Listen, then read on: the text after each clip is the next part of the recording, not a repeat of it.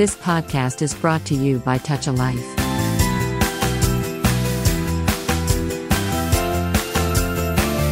యాభై ఏళ్ళ క్రితం ఒక ముగ్గురు స్నేహితులు కలిసి స్టార్బక్స్ అనే షాప్ పెట్టారు.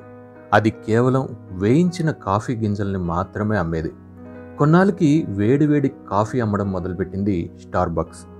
ఆ స్టార్బక్స్ ఒక వ్యాపార సామ్రాజ్యంగా మారుతుందని ఎవ్వరూ ఊహించలేదు. ప్రస్తుతం స్టార్బక్స్ పరిచయం అవసరం లేని పేరుగా మారిపోయింది. ఎనభై దేశాల్లో ముప్పై వేలకి పైగా కాఫీ షాప్స్ నిర్వహిస్తుంది. కానీ స్టార్బక్స్ ప్రయాణం ఏమంత సజావుగా సాగడం లేదు. పెరిగిపోతున్న పోటీకి తోడుగా కోవిడ్ కోలుకోలేని దెబ్బతీసింది వందల షాపుల్ని మూసేయాల్సి వచ్చింది. జీతాల్లో కోత విధించారు. అనూహ్యంగా విస్తరించిన స్టార్బక్స్ ఓ బెలూన్లా పేలిపోతుందేమో అన్న భయం మొదలైంది. ఇలాంటి పరిస్థితి నుంచి ఆ సంస్థని గట్టెక్కించగలిగేది ఎవరా అని ఆలోచిస్తుంటే తట్టిన పేరు లక్ష్మణ్ నరసింహన్. లక్ష్మణ్ పూణేలో పుట్టారు అమెరికాలో చదువుకున్నారు. మెకిన్సే పెప్సీ లాంటి కంపెనీలకి డైరెక్టర్గా పనిచేశారు. ఓ గొప్ప వ్యూహకర్తగా అలుపెరగని శ్రామికుడిగా తన పేరు కార్పొరేట్ లోకానికి పరిచయమే. కానీ రెకిట్ అనే అంతర్జాతీయ కంపెనీలో తను చేసిన అద్భుతాలు అందరినీ నివ్వెరపరిచాయి.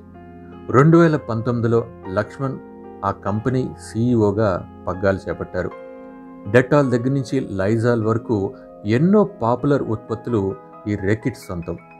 కానీ లక్ష్మణ్ ఆ కంపెనీలో చేరే నాటికి పరిస్థితులు ఏం బాగోలేదు.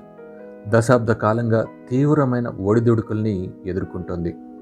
భారీగా ప్రచారం చేసిన కొత్త ప్రోడక్ట్లు ఫెయిల్ అయ్యాయి స్కాండల్స్ జరుగుతున్నాయి. ఒక ప్రోడక్ట్ వికటించి వందల మంది అనారోగ్యం పాలయ్యారు. ఇలాంటి పరిస్థితుల నుంచి ఆరే ఆరు నెలల్లో ఆ రెకిట్ కంపెనీని మళ్ళీ నిలదొక్కునేలా చేశారు లక్ష్మణ్. సమర్థులని నియమించడం లోపాలని గుర్తించడం వినియోగదారులతో నేరుగా మాట్లాడటం మార్కెట్ని అంచనా వేయడం తప్పు జరిగిన చోట క్షమాపణ చెప్పడం. ఇలా రెకిట్కి మళ్ళీ పూర్వ వైభవం తీసుకొచ్చారు లక్ష్మణ్. లక్ష్మణ్ పైకి చాలా సౌమ్యంగా కనిపిస్తారు. కానీ సరైన నిర్ణయం ఎంత కఠినమైందైనా సరే దాన్ని అమలుపరచడానికి వెనకాడరు. ఆరు భాషలు అనర్గళంగా మాట్లాడతారు కానీ అమ్మ ముందు పసిపిల్లవాడిలాగా మూగబోతారు.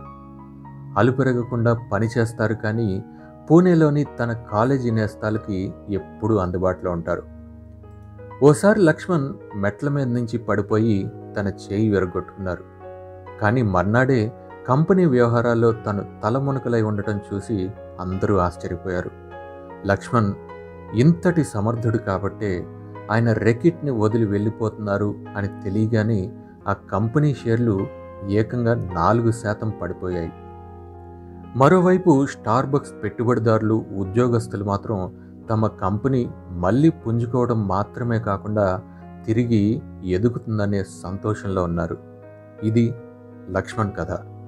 కేవలం సాఫ్ట్వేర్ రంగం మాత్రమే కాదు ఏ రంగంలో అయినా ఎలాంటి వ్యాపారంలో అయినా ఎంతటి సవాల్లోనైనా భారతీయుడు తన సత్తా చాటుకోగలడని చెప్పే సాక్ష్యం అన్నింటికీ మించి ఎలాంటి సవాళ్ళనైనా ఎదుర్కొనేందుకు సదా సిద్ధంగా ఉండాలని మనం తలుచుకుంటే ఏ పరిస్థితినైనా సరే చక్కదిద్దగలమని సమస్య అంటే అడ్డంకి కాదు ఒక పైమెట్టు అని చాటిన స్ఫూర్తి You have just listened to Tall Radio Podcast.